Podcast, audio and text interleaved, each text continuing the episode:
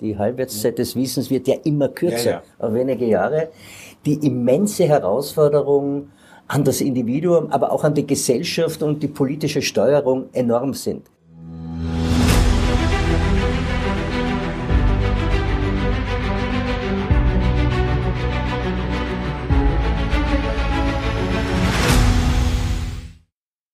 Meine sehr geehrten Damen und Herren, herzlich willkommen zu dieser Ausgabe der Zeitgespräche vom wunderschönen Wörthersee. Wir sind hier in Klagenfurt, in Kärnten und bei mir zu Gast äh, ist heute einer der bedeutendsten Politiker unseres Landes und ich begrüße sehr herzlich den Landeshauptmann von Kärnten, Dr. Peter Kaiser. Herzlich willkommen. Herzlich willkommen bei uns in Kärnten hier an den Gestaden des Wörthersees. Lieber Peter, vielen herzlichen Dank. Wir kennen uns ja schon sehr lang. Danke, dass wir heute hier sein dürfen. Und äh, das ist möglich, äh, dass du es in deinem Terminkalender ermöglichen konntest, dass wir heute dieses Gespräch äh, führen können. Äh, Kärnten war in den letzten, in den letzten Wochen und Monaten von vielen Unwetterkatastrophen sehr, sehr hart getroffen. Wie ist denn da die Situation im Moment? Ich bin permanentes Mitglied des Krisenstabes in der Landeswarnzentrale. Ich komme gerade von einer diesbezüglichen Sitzung. Wir erwarten in den nächsten beiden Tagen wiederum starke Niederschläge, teilweise heftige Gewitter, nachdem wir vorbelastet sind. Das heißt, wir haben sehr viele gesättigte Böden, kann auch schon geringere Niederschlagsmengen, als sie vor zwei Wochen der Fall waren, zu Überschwemmungen, zu Vermurungen, zu Hangrutschungen führen. Ich hoffe, dass es glimpflich ausgeht, aber es sind bei uns sämtliche Exekutivkräfte in Dauereinsatz, dort in Bereitschaft, wo die größten Niederschlagsmengen erwartet werden, kann immer nur an die Bevölkerung appellieren, den Anordnungen, die wir seitens der Exekutive geben, auch Folge zu leisten. Das Wichtigste in solchen Situationen ist, dass wir Menschenleben schützen und in weiterer Folge Hab und Gut versuchen, vor schlimmeren Schäden zu bewahren. Ja, da kann man wirklich nur alles, alles Gute wünschen und, äh, und alle auch bitten, mit den Einsatzkräften gut zusammenzuarbeiten und die Anordnungen auch entsprechend zu befolgen. Lieber Peter, ich habe mir deinen, deinen Lebenslauf angeschaut. Er ist äh, wirklich beeindruckend. Äh, du, wir kennen ja schon aus der Zeit der sozialistischen Jugend. Äh, du hast eine profunde berufliche Ausbildung äh, äh gemacht, äh, Doktor der Philosophie, hast über Universität und Region geschrieben. Äh, du hast eine äh, nicht nur eine politische Laufbahn, du warst auch Präsident oder bist noch immer Präsident in einer Sportfunktion im Volleyballverband, äh, noch immer Präsident des österreichischen Jugendherbergsverbandes, äh, warst Gemeinderat in Klagenfurt, Abgeordneter zum Kärntner Landtag, Spitzenkandidat fürs Europaparlament, ähm, Clubobmann, Vize-Clubobmann, Mitglied der Kärntner Landesregierung Landesparteivorsitzender der SPÖ Kärnten, wahrscheinlich auch damals in nicht immer ganz einfachen Zeiten äh, und bist jetzt seit 2013 Landeshauptmann von Kärnten. Das ist da irgendwie gelungen, die Kärntner Partei zu einen. Äh, das ist, glaube ich, schon, kann man jetzt schon sagen, ein historischer Verdienst ja, der leider eine Vorgeschichte hat, die äh, vielleicht manchen bekannt vorkommt. Wir hatten, als wir den Landeshauptmannsessel 1989 äh, verloren haben, an die FPÖ, die damals die zweit- und die drittstärkste FPÖ und ÖVP zusammengegangen sind, von 36 Mandaten 19 hatten. Ich wurde übrigens am selben mhm. Tag als damals jüngster Abgeordneter Österreichs angelobt, wie Dr. Jörg Haider Landeshauptmann wurde. Und von dieser Zeit an haben leider parteiinterne Intrigen, Streit, eine gegeneinander in der eigenen Partei marschieren Platz gegriffen, das uns dazu geführt haben, dass wir dann bis zu unserem Tiefspunkt von über 50 Prozent auf 28 Prozent gesunken sind. Es hat dann auch quasi Diadochenkämpfe über längere Jahre gegeben, permanente Wechsel im Parteivorsitz. Langer Rede, kurzer Sinn. Im Jahr 2010 ist es wiederum darum gegangen beim ordentlichen Parteitag, wie stellt sich die SPÖ auf? Ich war nie einer, der sich in die erste Reihe stellen lassen musste, aber mein Herz hängt an der Partei. Ich bin heuer das 50. Jahr in politischen Funktionen tätig und daher habe ich nach langen Überlegen gesagt, ja, als Kind dieser Partei bin ich bereit, auch Verantwortung zu übernehmen, habe mich gegen zwei Kandidaten gestellt, ein dritter wurde nicht zugelassen und habe dann eigentlich sehr, sehr eindeutig mit knapp unter 80 Prozent diese Wahl gewonnen und war dann zwei, drei Tage später bereits mit den wirklich größten Schwierigkeiten innerparteilich konfrontiert, nämlich mit unserer damaligen Parteizeitung Kärntner Tageszeitung, mit der Kärntner Druckerei, die wir so aus finanziellen Gründen nicht mehr weiterführen konnten habe dann die Sanierung der Partei eingeleitet. Ja, und dann ist die Situation so geworden, wie du es ja geschildert hast, über verschiedene Etappen ist es uns dann gelungen, im März 2013 den Landeshauptmann zurückzuerobern, die erste Dreierkoalition der Zweiten Republik gemeinsam mit ÖVP und Grünen zu bilden und den Landeshauptmann wieder nach 1989 zur SPÖ zurückzubringen. 24 ja. Jahre. Das ist sicher ein ganz großer Verdienst, wenn man, äh, wenn, man, wenn, man, wenn man mit dir irgendwo im Bundesland unterwegs ist oder die Situation mitbekommt, dann weiß man, wie stark sozusagen deine Akzeptanz in der, in der Bevölkerung ist. Und du hast ja auch unter schwierigsten Bedingungen immer ganz passable Wahlergebnisse oder sehr großartig, ein großartiges, sehr passables Wahlergebnis äh, auch einbringen äh, können. Jetzt hast du für Kärnten ein sehr ambitioniertes äh, Programm auch äh, vorgestellt. Das hast du auch schon beim letzten Wahlkampf vorgestellt. Wo sind denn da sozusagen die, die wesentlichsten Eckpunkte? Ich glaube, der, der Kindergartenzugang, der gratis. Kindergarten etc. Schau, zuerst nur relativierend, Gerd, ich bin ein Realist. Wir haben das letzte, bei der letzten Wahl 9% verloren. Das schmerzt intensiv. Wir sind von 48 auf 39 Prozent gefallen. Trotzdem 14,5 Prozentpunkte Vorsprung auf die zweitstärkste Partei. Aber es zeigt schon, dass es auch gewisse Endlichkeiten gibt und dass wir offensichtlich manche Dinge auch nicht so gemacht haben, wie sie vielleicht hätten gemacht werden sollen. Das ist ein sehr selbstkritischer Zugang, den ich habe. Habe auch die Verantwortung für dieses Ergebnis voll und ganz übernommen, weil ich der Meinung bin, wir können aus dem, was hier ist, auch aus Fehlern, die wir gemacht haben, nur lernen. Und daher werden wir versuchen, es auch in Zukunft noch besser zu machen. Das ist einmal die grundsätzliche Absicht. Die wichtigsten Punkte haben wir in unserem Kärnten Programm gemeinsam in der Koalition mit der Regierung festgelegt. Wir konnten uns in den inhaltlichen Programmerstellungen sehr deutlich durchsetzen. Wir haben die Nachhaltigkeitskoalition so aufgebaut, dass die Nachhaltigkeitsziele der Vereinten Nationen die Grundbasis für sämtliche sieben Großkapitel sind, aus denen ableitend in Vereinbarkeit mit den Sustainable Development Goals, den Nachhaltigkeitszielen der mhm. Vereinten Nationen, haben wir dann 316 Maßnahmen entwickelt, die wir als quasi Regierungsprogramm in den nächsten fünf Jahren auch äh, umsetzen wollen.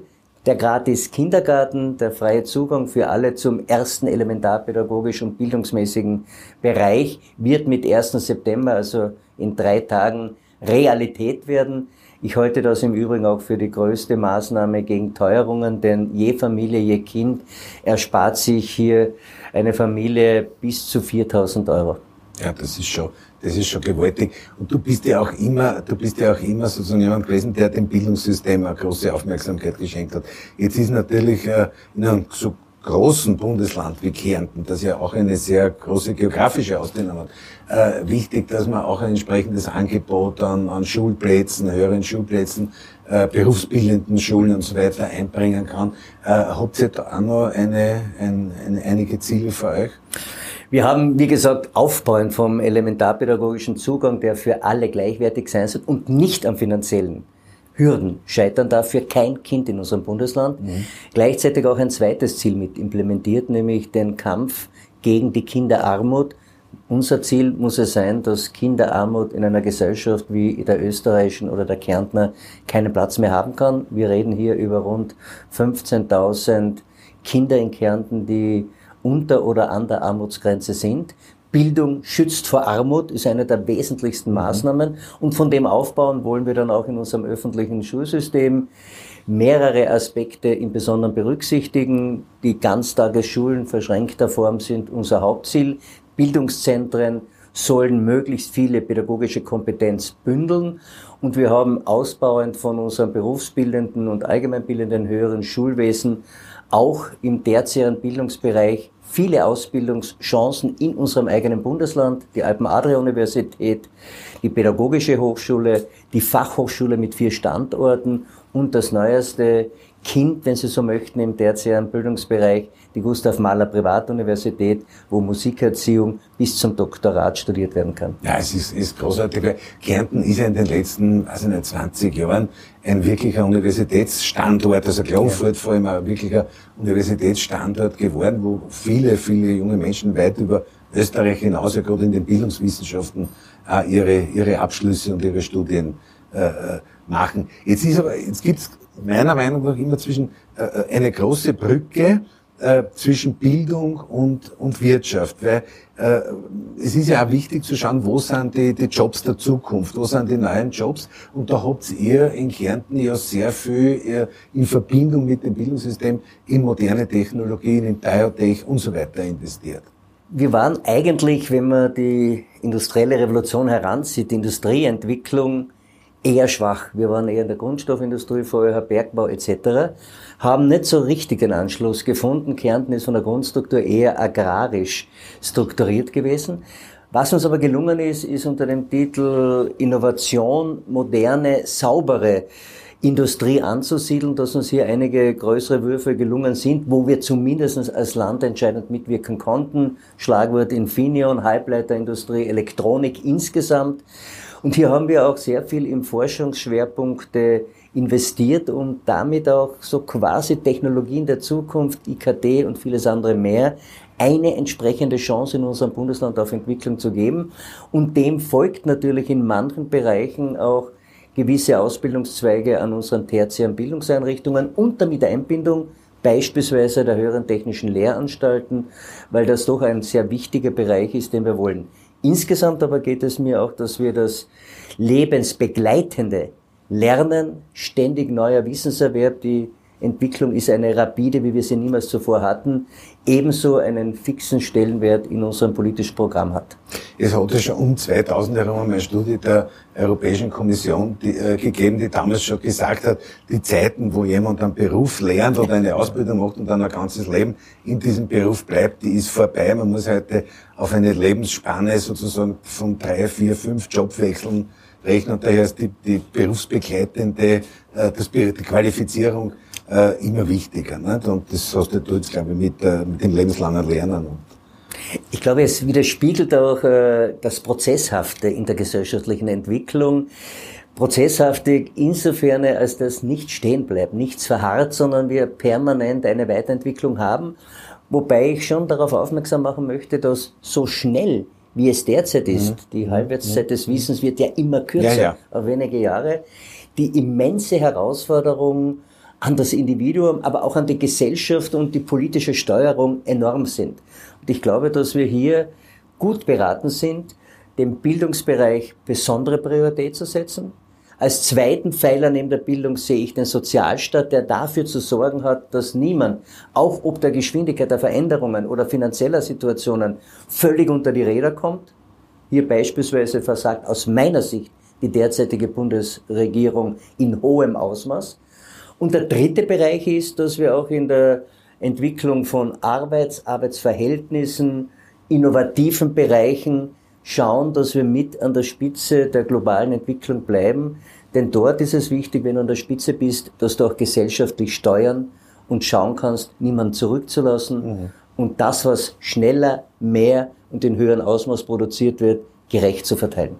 Du hast in einer, einer deiner sehr spannenden Biografien äh, einmal geschrieben, dass du, und das darf ich sagen, verbindet uns, äh, ein Kind der Kreisgezeit äh, bist und dass du aus einfachen Verhältnissen, wenn ich sagen darf, kommst, äh, so wie auch ich und äh, äh, durch die kreisgischen Bildungsreformen sozusagen äh, deinen Weg gefunden hast. Und Kreisge hat äh, einmal eines gesagt, dass der Sozial- und Wohlfahrtsstaat die größte Errungenschaft des 20. Jahrhunderts ist. Und ich glaube, das ist etwas, was wir heute alle, egal wo wir tätig sind, verteidigen müssen einerseits verteidigen, aber auch deswegen, aus. genau, aber auch deswegen verteidigen, ja. weil so wie das ist im Menschen gesellschaftlich innewohnend, ja. Äh, die Normalität, die das ist halt so und das wird immer so bleiben, quasi als gegeben angesehen wird. Mitnichten. Nehmen wir den Wohlfahrtsstaat, der ist auch täglich immer wieder neu zu erringen. Ja. Nehmen wir Demokratie, liberale ja. Demokratie. Auch die ist täglich A zu verteidigen und B in ihren Grundfesten weiterzuentwickeln. Und das sind für mich Aufgabenstellungen, die auch dazu heranführen, dass ich stolz bin, in der Sozialdemokratie tätig sein zu dürfen, weil die Sozialdemokratie sicherlich jene politische Kraft ist, die ein gesamtgesellschaftliches Projekt vor Augen hat, die gesamtgesellschaftlich denkt. Das heißt, wenn ich hier im Arbeitsbereich etwas verändere, hat das Auswirkungen auf Einkommen, auf Wohnen, auf viele andere Bereiche. Und dasselbe ist die große Herausforderung jetzt im Klimabereich. Wenn wir schauen wollen, für die nächsten Generationen eine Welt zu hinterlassen, die diese noch selber gestalten können, dann haben wir jetzt zu handeln, manche Dinge zu verändern, die notwendig sind. Und für mich, jetzt um es auf den Punkt zu bringen, auch in der aktuellen Situation, voranzugehen und nicht auf irgendwelche anderen illiberale Staaten, autoritäre Staaten zu verweisen und sagen, die sollen das machen. Wir haben die Aufgabe, voranzugehen, weil wir wissen, wie notwendig das ist. Aber da sind wir ja in einem sehr, in einem sehr herausfordernden Themenbereich, wenn du Demokratie ansprichst. Äh, äh, wir haben heute Entwicklungen, die in einer atemberaubenden Geschwindigkeit passieren. Denkt man nur das äh, Stichwort künstliche Intelligenz oder die Rolle der sozialen Medien. Und da gibt es auch viele Theoretiker, die warnen sozusagen von der Aushöhlung demokratischer Prozesse oder warnen davor, dass äh, ökonomische Einflussgrößen, große Unternehmungen dann mehr Einfluss als vielleicht Staaten haben. Ich glaube, das ist schon eine, eine gewaltige, eine gewaltige Herausforderung.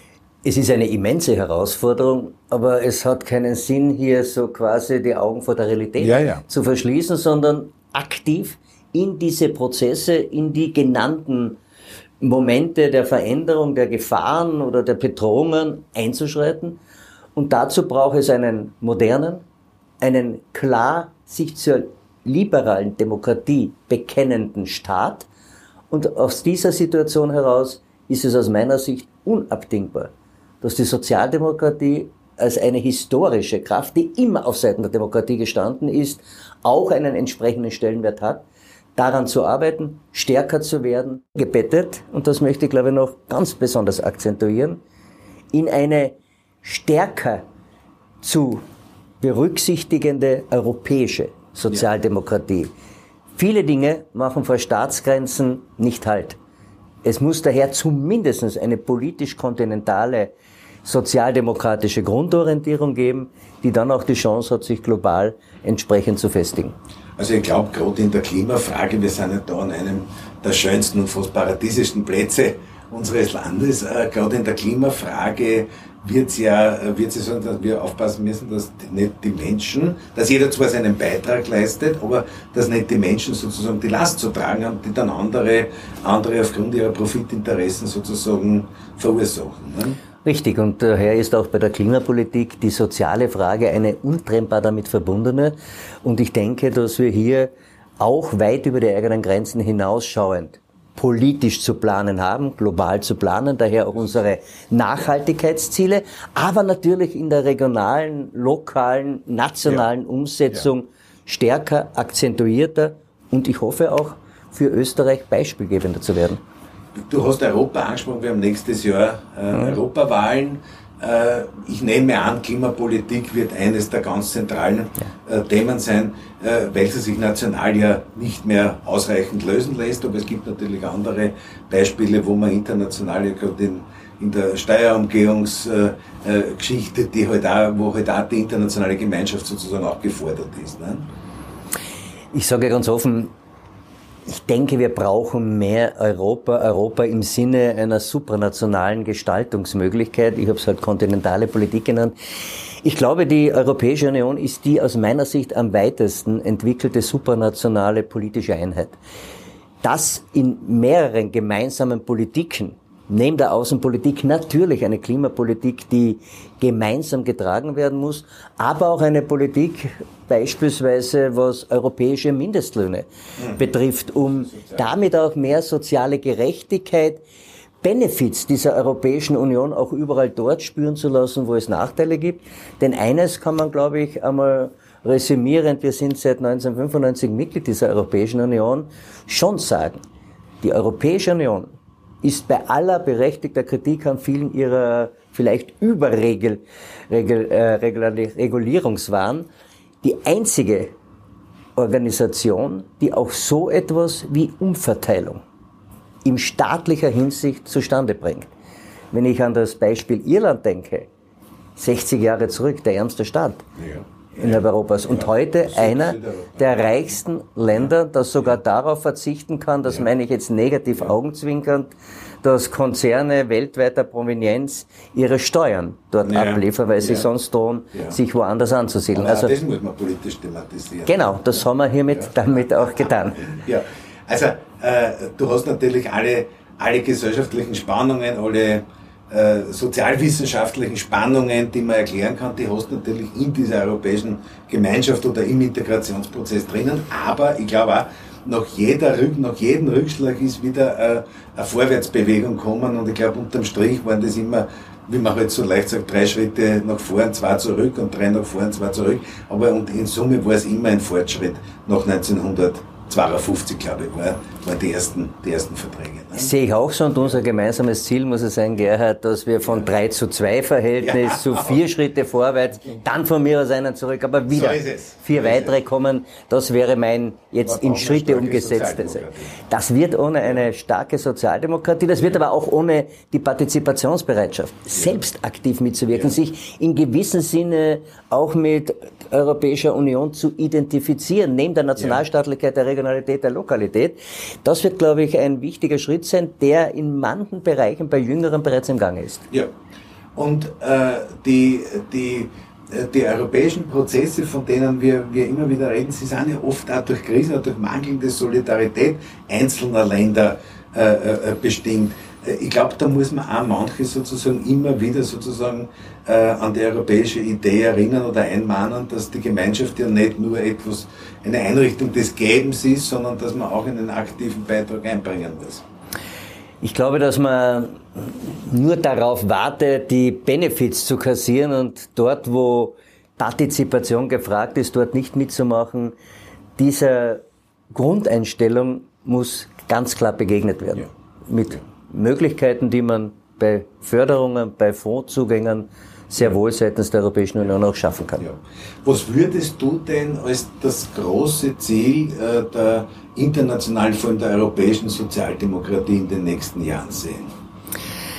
Ich glaube, das sind mehrere. Ich beginne mit dem, was derzeit leider fast ein bisschen in Vergessenheit gerät.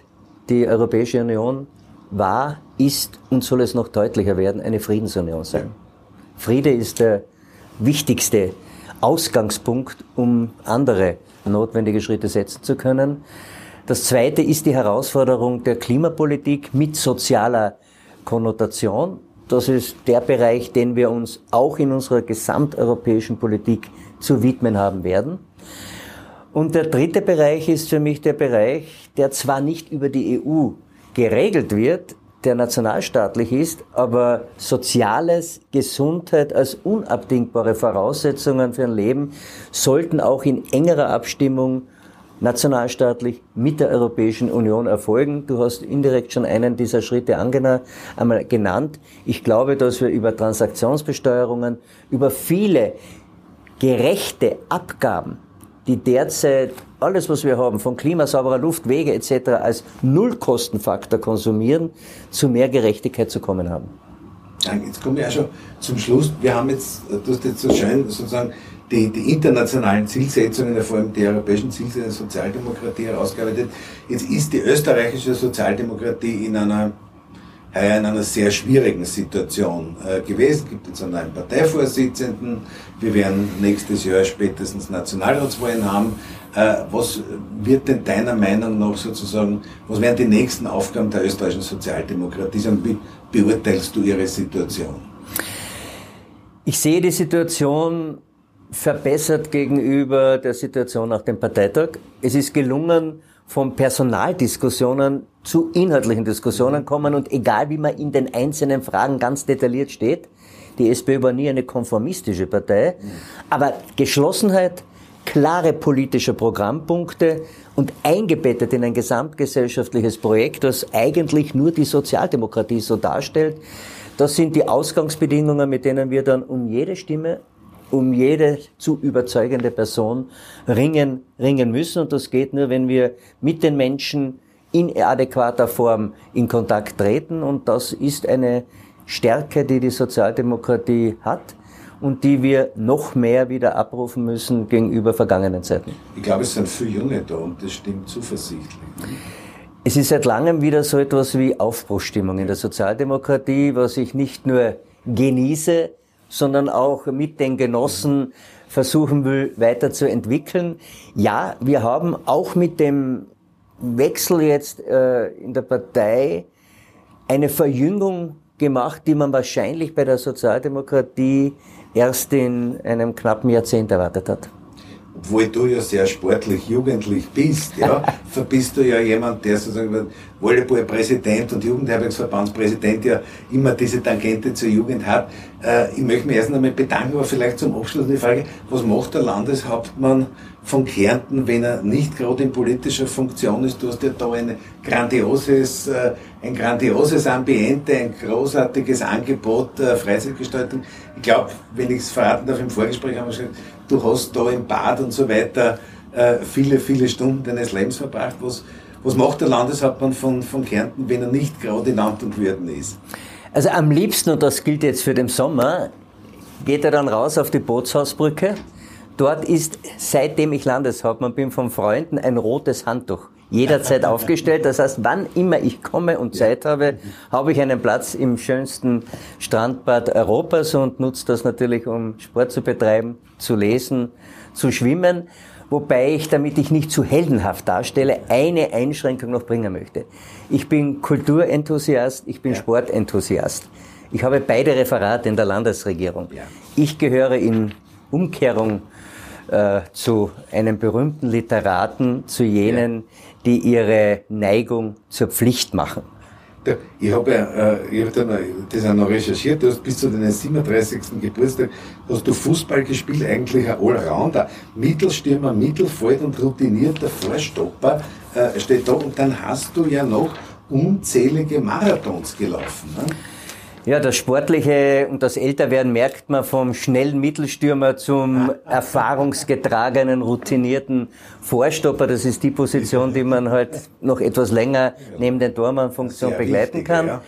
Ja, ich habe fünf Ironmans gefinisht, auch hier am wunderschönen Wörthersee, hier in unmittelbarer Nähe. Ich glaube 23 Marathons, unzählige Radmarathons, Schwimmmarathons und äh, sonstige Läufe. Sport ist ein integrierter Bestandteil meines Lebens und wenn, wie ich es immer wieder augenzwinkert sage, es ist meine Lebensversicherung. Bewahrt dir deine Gesundheit, die Sozialdemokratie braucht dich. Alles, alles Gute. Vielen herzlichen Dank, dass wir da sein durften und du musst jetzt in den Krisenstab. Ich wünsche dir da wirklich viel, viel Kraft und äh, alles Gute für die Beratungen. Danke. Danke dir, Gerhard, für das Gespräch. Danke. Danke, danke, danke.